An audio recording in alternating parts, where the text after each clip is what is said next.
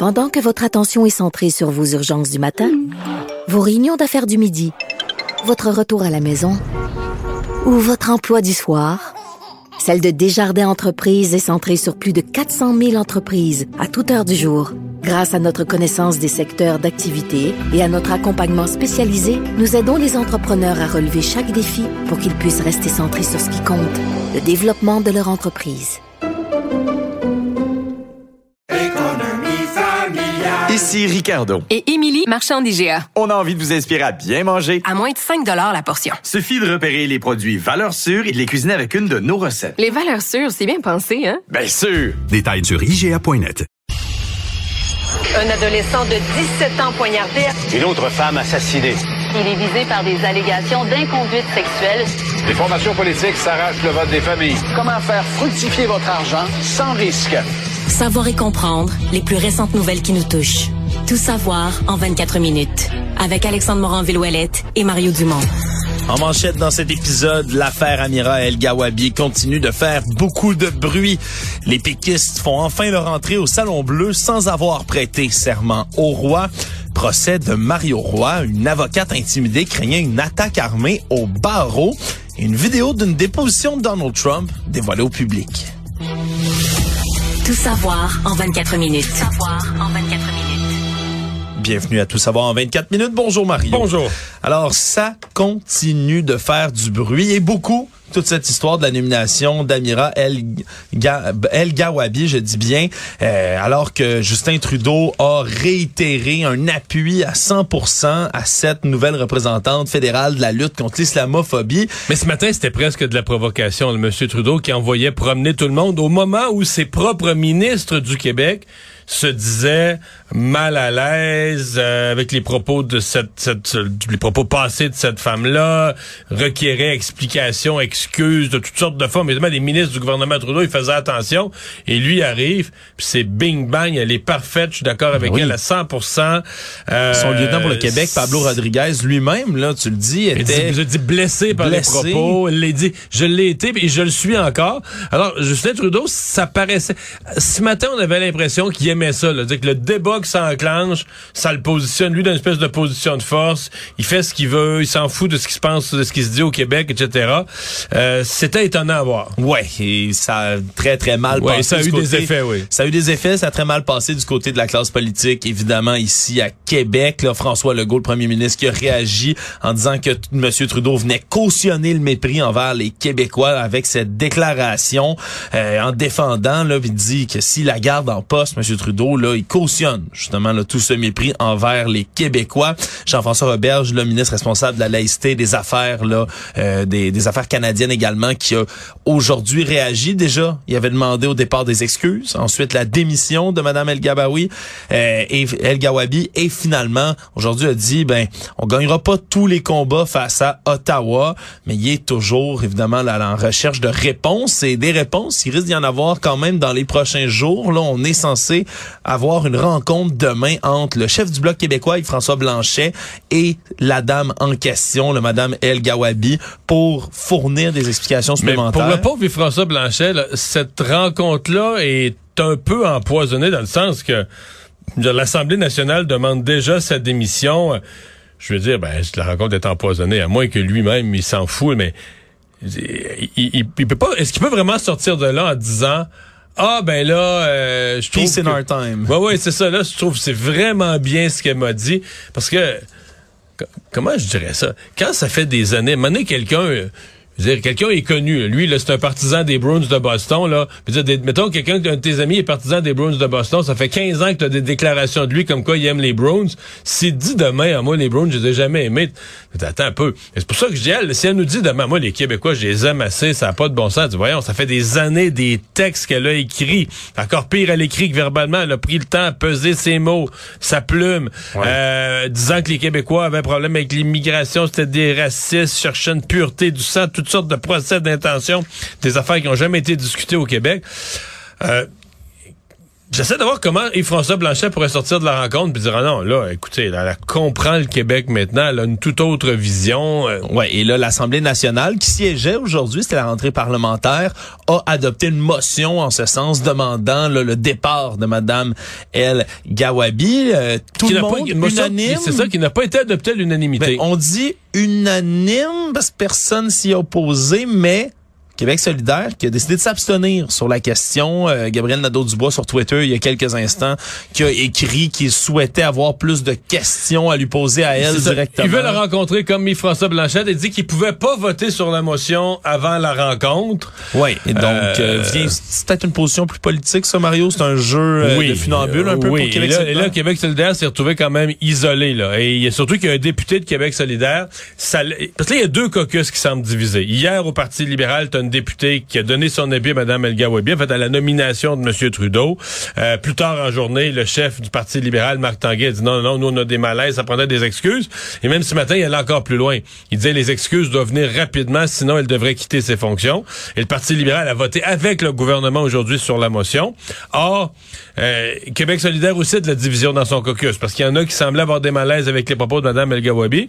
Euh, mais, euh, par exemple, tu as le député Arun Boisy, député de Maurice Richard, qui lui, sur Twitter, a dit non, non, tout ça, c'est de la mascarade de la CAQ, c'est une façon de, de De détourner, détourner l'attention des vrais problèmes. Alors lui, il semble pas avoir de malaise, il semble pas considérer que c'est un vrai problème, là, les propos de Mme El Gawabi envers les Québécois. Écoute, ça a vraiment brassé aujourd'hui. Sincèrement, j'ai rarement vu une nomination. Euh, là, comme là, au Québec, dans deux caucus, t'as des dissidences. Bon, au Parti libéral, ils ont rafistolé ça. À Québec solidaire, les, dissidences semblent encore ouvertes. Puis finalement, Ouais. on s'est abstenu de voter. Mais est-ce qu'on est, est-ce que la demande de rencontre de M. Nadeau-Dubois est une stratégie habile pour se dire, ah, moi, je peux pas, on peut pas voter. Nous, on a demandé une rencontre avec, on Ouais. peut pas, on peut pas voter pour sa destitution avant de l'avoir rencontré. Est-ce que c'est une stratégie habile? Parce que peut-être, écoute, il y a des traits nationalistes, là. Ouais. Sol Zanetti, c'est le fondateur d'Option Nationale, qui était un parti indépendantiste, puis tout ça. Je suis Ouais. convaincu que lui est pas d'accord avec cette nomination-là. Québec solidaire qui est un parti indépendantiste sur papier aussi Mario Ouais, ouais. là, faut pas faut-il ne, ne pas l'oublier. Donc, euh, peut-être qu'on n'était pas capable de, de se réconcilier plutôt que de se diviser sur le vote. On a préféré s'abstenir. C'est une position de compromis. Mais euh, moi, je, je... Écoute, je suis obligé de penser que Justin Trudeau fait ce qu'on appelle en anglais du wedge politique, de, la politique, de la division, de, euh, de- dans une stricte, un strict calcul partisan, calcul électoral en disant, garde, dans deux ans, là, la population va oublier cette histoire-là. Sauf que le groupe visé, la communauté culturelle visée, eux, ils vont m'être fidèles pour la vie. Eux autres, j'ai leur vote pour, la, pour, pour longtemps. là. Ouais, et surtout qu'il y a beaucoup de propos qui ont continué de sortir que qu'aurait proféré le madame El Gawabi dans des textes entre autres des chroniques où elle Bah, ça s'exprimait plus, à toutes sortes d'endroits et ce matin euh, dans l'émission de notre collègue Richard Martineau ici à Cube Radio Mario, eh bien, on a reçu Jack Jedwab qui était de l'association d'études canadiennes qui avait commandé là, c'est le président qui avait commandé le sondage sur l'islamophobie au Québec à l'époque là. Ce sondage qu'elle citait en disant qu'il y avait au Québec là, une grande proportion de gens là, qui, en appuyant la loi 21, mais se retrouvaient à avoir un sentiment défavorable envers les gens d'origine euh, avec Envers une confession là. islamique. Exactement. Eh bien, lui, on l'a contacté aujourd'hui. Finalement, il y avait une toute autre réponse pour nous, Mario. Non, je pense que personnellement, elle utilise le sondage pour supporter sa, sa critique et son opposition envers la loi 21. Euh, regarde, des gens qui opposent la loi 21, ils ont différentes façons de l'exprimer. Je pense que c'est ça qui la dérange et elle utilise le sondage à cette fin. Oui, parce que dans le même Donc, sondage, qu'elle exagère l'interprétation qu'elle fait du sondage, n'est pas, est pas factuelle. Ben, en fait, ce qui est étrange là-dedans, c'est qu'elle oublie de prendre en compte cette proportion qui existe aussi ben, dans le reste du Canada, qui est également dans l'étude. Si au Québec, la différence, c'est qu'au Québec, il y a plus, un plus grand nombre de gens qui appuient en tant que tel le- les projets comme la loi 21. Là. Il y a plus Sur de gens laïcité. sur papier. Mais en termes de proportion, il y a une grande propor- il y a une proportion des gens dans toutes les provinces, provinces anglophones, qui appuient également ce genre de projet-là de la laïcité, qui mais mais l'autre difficulté, euh, je pense que c'est Jean-François Olysée aujourd'hui qui, qui soulignait euh, le malaise avec une religion ne peut pas être vu comme synonyme de racisme. Parce qu'il disait, moi, si on me demande si j'ai un malaise avec... Il dit, moi, je, je fais partie des gens qui ont un malaise avec toutes les religions. Oui. Fait que, tu fait que si on me demandait si j'étais à l'aise avec la religion euh, catholique, fait que Lisée disait, tu peux pas présumer, prendre ça, puis appliquer ça, c'est un sentiment anti-musulman. Oui. Puis c'est des gens qui, ouais. qui, qui aiment tous les êtres humains, mais si tu leur demandes un sentiment par rapport à la religion, il y a des gens qui sont athées ou qui sont très, très peu religieux ou anti-religieux, ou peu importe. Donc, ils ont un malaise avec toutes les religions. Euh, ça veut pas dire qu'ils vont discriminer les gens tu sais, qui embaucheront pas. Ils vont, Ouais. ils vont- monsieur- ils vont dire probablement, ta religion chez vous, fais ce que tu veux, là, sais. Oui, et M. Jadwab le soulignait d'ailleurs en disant que pour une raison qui qu'il trouve fort intéressante, là, il la cherche d'ailleurs, mais il dit les femmes musulmanes particulièrement se sentent très visées par la loi 21, qui indique que c'est vrai que dans, ses fondements, elles visent pas une religion plus qu'une autre. Il dit il serait intéressant de chercher les causes de- du pourquoi elles se sentent autant visées, mais c'est certain qu'à la base, ben, l'appui au projet de loi 21, c'est contre toutes les religions, pas simplement Ben oui. une. Ben oui, absolument. Actualité. Tout savoir en 24 minutes. Alors, c'est chose faite. Les trois députés du Parti québécois sont devenus les premiers élus de l'histoire du Québec à siéger au Salon Bleu sans avoir prêté serment à la monarchie britannique. Paul Saint-Pierre Plamondon, qui était tout sourire avec Joël Arsenault et Pascal Bérubé, les trois députés qui étaient présents sur place, qui sont entrés dans le Salon Bleu, même si c'était pas... euh, il y avait seulement une douzaine, il y avait seulement une poignée de parlementaires qui étaient en chambre à ce moment-là, mais tout de même, moment qui, qui reste historique, pour lequel Paul Saint-Pierre Plamondon était pas mal heureux. On peut écouter sa réaction ce matin en arrivant. On tourne la page sur quelque chose qui était inacceptable et on a réglé ça en seulement 12 minutes. C'est un peu une métaphore de l'indépendance à mes yeux parce que ce qui semble parfois très difficile, finalement, ça se fait euh, bien et rapidement, puis il n'y a plus personne qui va vouloir revenir en arrière. Bon. On repassera pour la métaphore, là. Oui, ça, je pense que l'indépendance du Québec en entre 12 enlever- la moitié d'un serment puis fonder un nouveau pays, puis je dis pas que c'est pas faisable, mais il y a quand même... En 12 minutes, je En 12 doute. minutes, on repassera. Euh, si on le faisait, si on le faisait bien en 12 ans, ça serait beau. Ceci dit, euh, le, moi je trouve que le défi, écoute, euh, d'abord, problème réglé, coché. Euh, bravo à Paul Saint-Pierre Plamondon, député du Parti québécois.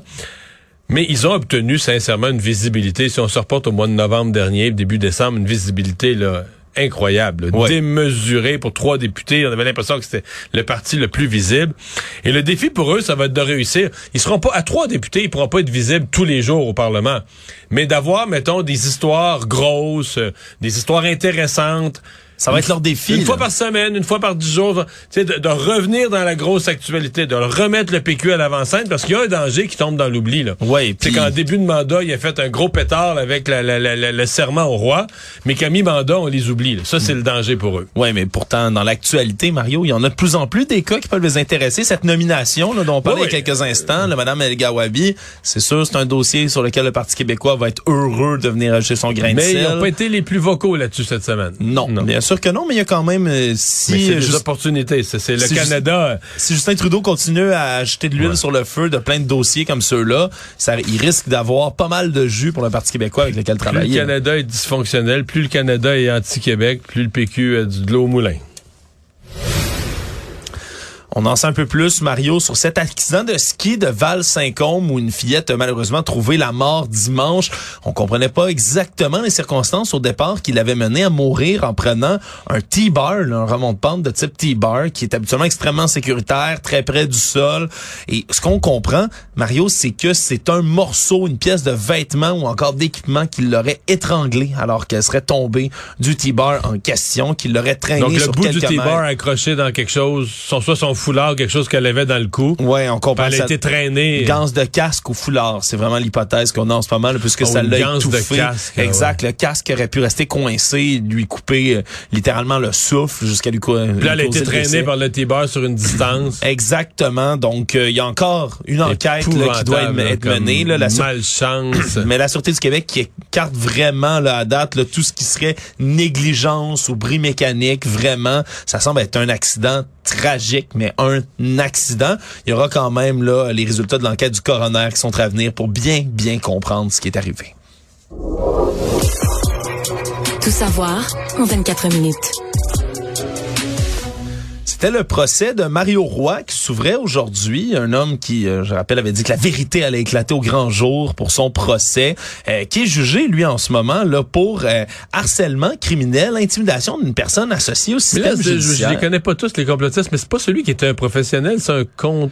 Je me trompe tu quelque- Ouais, Mario Roy là, c'est un homme qui depuis des années là, il été connu du grand public pendant la pandémie là, à 51 ans, cet homme-là qui se retrouve dans toutes sortes d'histoires justement là, euh, anti-mesures sanitaires complotistes et autres, mais lui euh, ce qu'il faisait avant depuis en 2017, c'était de donner des conseils juridiques douteux sur Facebook, Mario. Alors, il donnait de l'espèce de tu sais souvent ce qu'on appelle ce qui est très près des citoyens souverains dans ces mouvances-là, d'avoir une vision juridique un peu étrange, mais là, lui, euh, à ce moment-là, donnait toutes sortes de conseils et une avocate qui est la, la victime, la plaignante dans ce dossier-là, euh, elle avait en, comme avocate le mandat de protéger le public contre ceux qui donnent illégalement des conseils juridiques sans être avocat. Problème, c'est que Mario Roy n'est pas avocat lui-même et que lorsqu'elle aurait euh, pris contact avec lui pour tenter de lui expliquer que ben, ces conseils juridiques sont illégaux, ça peut mettre en danger le public, ben elle dit que l'appel habituellement c'est presque toujours courtois quand elle fait ça ça l'était pas du tout qu'il a euh, qui était enragé lorsqu'il a répondu l'aurait insulté et par la suite ben il aurait tellement euh, ignoré ses demandes qu'il aurait eu des poursuites finalement contre lui et à chaque fois il faisait des Parce que ça, vidéos c'est grave, là, parce que, comment dire, bon, il y a les gens qui sont dans le mouvement complotiste jusqu'aux oreilles. Bon, OK. Mais t'as des gens, donné, qui vont flirter. Ils, ils sont choqués, ils vivent des déceptions. Mettons, là, ils étaient choqués contre les mesures sanitaires parce que leur enfant avait été retiré d'une compétition sportive. Et là, ils vont flirter dans le mouvement complotiste, se collent à ces gens-là. Et là, lui, là, leur donnait des conseils juridiques. Ah, l'étiquette, tu payeras jamais ça, toutes sortes d'affaires. Alors, les gens se met- basés là-dessus. Puis souvent, ces gens-là sont forts en gueule, fait qu'ils sont convaincants, puis ils ont le verbe facile. il y avait jusqu'à ça, 10 000 visionnements sur les vidéos qu'il faisait Mario et des donc, centaines de commentaires Basé sur des conseils du Luberlu, les gens se mettent dans l'embarras. Les gens se mettent euh, devant des amendes qui n'auront pas les moyens de payer, qui vont être obligés de couper dans le, tu sais, couper dans leurs vacances pour, euh, puis couper dans les, les- les cadeaux des enfants pour se payer des, des contraventions de merde qu'ils n'auraient jamais dû avoir parce qu'ils s'étaient comportés comme il faut. Absolument. Parce qu'ils sont fiers hein, des, des conseillers juridiques entre guillemets qui en sont pas. Ouais. C'est assez grave. C'est c'est très grave. En Oui, et c'est des conseils qui vont encore plus loin que ça, Mario. Là, tu dis conseil d'Urluberlu, il y en a qui allaient pas mal loin. Là. Lui, là, prétendait qu'il y avait une vague d'enlèvement d'enfants par des juges et des avocats au Ah, Québec. oui. Et par la suite, ben, dont lui, on parle pas nulle part. là. Les parents se plaignent pas. Les parents appellent pas à TVA et à LCN pour dire tiens mon enfant est disparu. Non non non c'est secret. tu me connais, Mario. Moi, tout ce qui commence à parler de, d'enlèvement d'enfants, j'associe toujours ça à la mouvance QAnon de, de théorie complotiste. là. de- ouais. Ouais, où on pense qu'il y a un trafic d'enfants mondial qui se promène, des enlèvements massifs d'enfants qu'on ne rapporte pas parce que les médias cachent la vérité Ben au oui. peuple, bien Ben évidemment.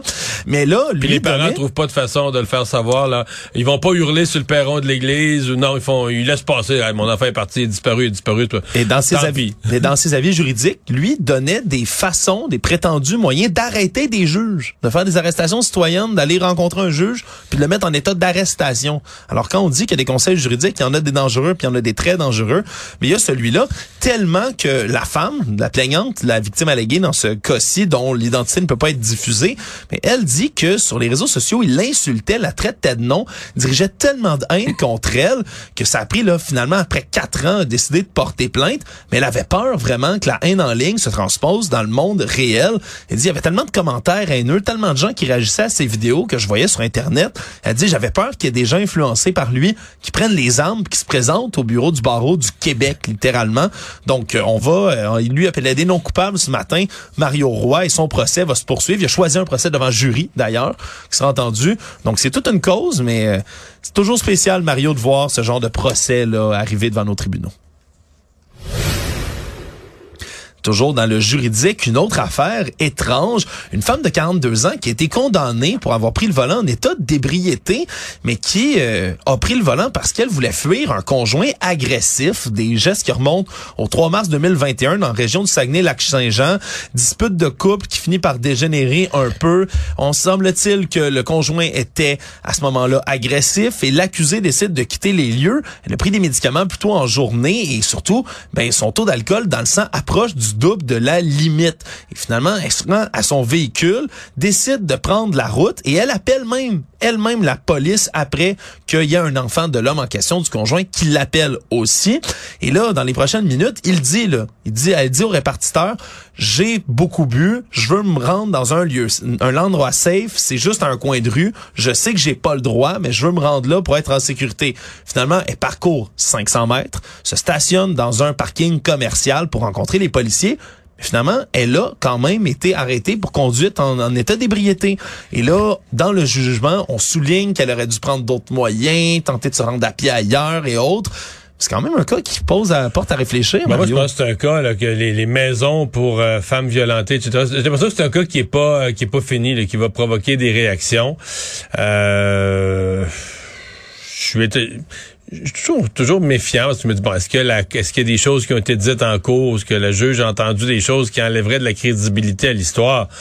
Mais tel qu'on nous l'a décrit, euh, surtout qu'elle a, si c'est corroboré, qu'elle a appelé, qu'elle a averti, je comprends plutôt mal, Je comprends plutôt mal. Économie. Un autre départ est annoncé de la Société d'État d'Hydro-Québec aujourd'hui. Cette fois, c'est le vice-président Éric Filion qui quitte son poste. On dit que c'est vraiment pas là un congédiement, mais plutôt une démission. On va partir le 17 février prochain, dit-on, pour relever de nouveaux défis professionnels. Lui qui était quand même pris comme un des candidats possibles, pressenti pour prendre la relève de Sophie Brochu. Ou finalement, il l'était pas. Ben c'est peut-être ça qu'on lui pas a vraiment pressenti, puis que pour cette raison-là, il était pas intéressé à rester vice-président sous un nouveau, euh, un nouveau, une nouvelle présidence. Ouais, et si un départ d'une compagnie comme Hydro-Québec, ça arrive. Mais c'est plutôt le nombre de départs quand même sur un an qui est assez euh, étoffé. Ben, c'est le départ de la présidente directrice générale de la PDG, suivi trois semaines après par le départ d'un vice-président. Ça fait de l'instabilité. Oh. D'autant plus que ce printemps, la présidente du conseil d'administration, ça c'est pas un départ, mais c'est un mandat qui se termine. Mais tu sais, euh, pour les actionnaires que nous sommes, c'est tannant. Là. C'est pas que les orientations. Moi, je suis plutôt d'accord avec les orientations du gouvernement, d'hydro, du développement économique, de décarbonation de l'économie. Je trouve c'est plein de bon sens, incluant s'il faut construire de nouveaux barrages. Moi, je suis pas sûr qu'il y ait un malaise avec ça, pas du tout. Mais je trouve malheureux que le gouvernement, que le ministre Fitzgibbon ou le premier ministre n'ait pas réussi à embarquer la direction actuelle d'Hydro-Québec dans son plan. Je sais pas s'il y a eu confrontation, frustration, je sais pas ce qui s'est passé. Ça relève ces questions-là à nouveau. Oui, oui, c'est très, très, très mauvais pour le ministre Fitzgibbon, cette instabilité. Depuis qu'il est ministre de l'Énergie, cette instabilité à la tête euh, de la société d'État qui est à la fois une vache à lait et une fierté pour les Québécois. Le monde. Il y a une vidéo d'une déposition qu'a fait l'ancien président Donald Trump euh, qui a été euh, émis aujourd'hui au grand public et qui euh, concerne ben, toute l'investigation qu'il avait eu au civil contre la Trump Organization, hein, son, entreprise qu'il a, qu'il a géré toute sa vie. Et on comprend qu'il a dû donner justement une déposition, faire un témoignage devant, devant les avocats. Et c'est quelque chose comme un interrogatoire. Il un interrogatoire, ouais. Okay. ouais. ce qu'on appelle une déposition. C'est vraiment cet interrogatoire Combien formel. Minutes, combien de temps? Eh bien, on dit que ça dure là, une 37 minutes environ cette déposition, mais surtout que sur les 37, il y en a 7 par lesquels il commence dans ce qu'on appelle le opening statement, là, c'est ces témoignages d'ouverture, et dans lesquels ben il dit que c'est une chasse aux sorcières, qu'on s'attaque à ah, lui, que tout le monde est contre lui. Exact. Il prend sept bonnes minutes pour dire ça. Mais ce qui est surtout très curieux, Mario, c'est qu'on peut l'entendre à de très nombreuses reprises prendre encore et encore et encore ce qu'on appelle le cinquième amendement, taking the fifth. Aux États-Unis, prendre le cinquième amendement, c'est ce droit à ne pas s'incriminer soi-même. Et euh, je peux te laisser écouter, euh, on l'entend à de nombreuses reprises parler comme ceci, surtout au départ. Anyone in my position not taking the Fifth Amendment would be a fool, an absolute fool. N'importe qui qui prendrait pas le cinquième dans ma position serait un fou complètement fou. Et c'est étrange, Mario, parce que je suis allé à la pêche un tout petit peu et on remonte à 2018. Il faisait une allocution, je pense, de campagne, discours devant une foule, et on peut entendre le président Trump dire ceci. Taking the Fifth Amendment, like you see on the mob, right? You see the mob takes the Fifth. If you're innocent, why are you taking the Fifth Amendment? Alors, il, il, il dit, on voit les gens de la mafia, les gens de la mafia, les bandits prendre le cinquième amendement. Il dit, pourquoi prendre le cinquième amendement quand t'es innocent? Et là, je trouvais ça très drôle de le voir le, prendre à de nombreuses reprises dans cette vidéo. Ça a été souligné beaucoup, évidemment, en ligne par plusieurs internautes. Donc, même si ce cas là, contre la Trump Organization est pas mal fermé, ça reste qu'il y en a d'autres, des procédures judiciaires contre M. Trump qui risquent de, de revenir. Mais ça laisse entendre qu'il n'était pas particulièrement à l'aise pour répondre aux questions. Là. Ouais, qu'il n'y avait pas de réponse satisfaisante à fournir. citons-le lui-même, si t'es innocent, pourquoi prendre le cinquième? Et finalement, Mario, dans les trucs viraux sur le web, il y a un- une vidéo qui, en deux jours, a atteint 62 millions de visionnements. Alors qu'il est, ça doit être pas mal plus que ça. Même Mr. Beast, qui est un des YouTubers les plus suivis au monde, a fait une vidéo dans laquelle, c'est assez spécial, il permet à 100, à 1000 personnes d'un peu partout dans le monde qui sont aveugles en raison, l'aveugle légaux, en raison de cataracte, de recouvrer la vue, hein, parce que c'est une opération d'une dizaine de minutes, assez simple, mais souvent dispendieuse, qui permet aux gens comme ça de, de revoir, hein, de recouvrir la vue littéralement. C'est devenu absolument viral. Mais parce Mario. qu'il finance, il finance les gens qui retrouvent la vue avec l'argent de la vidéo de on les voit voir pour la première fois, on voit leur émerveillement, on constate leur émerveillement. Ouais, puis c'est- beau à voir, c'est sérieusement c'est émouvant. C'est émouvant, puis c'est euh, l'habitude. C'est comme ça que Mr. Beast est devenu là, vraiment le YouTuber le plus suivi du monde. C'est toujours avec des, des activités philanthropiques de la sorte où il donne des cadeaux aux gens de manière surprise. Résumer l'actualité en 24 minutes, c'est mission accomplie.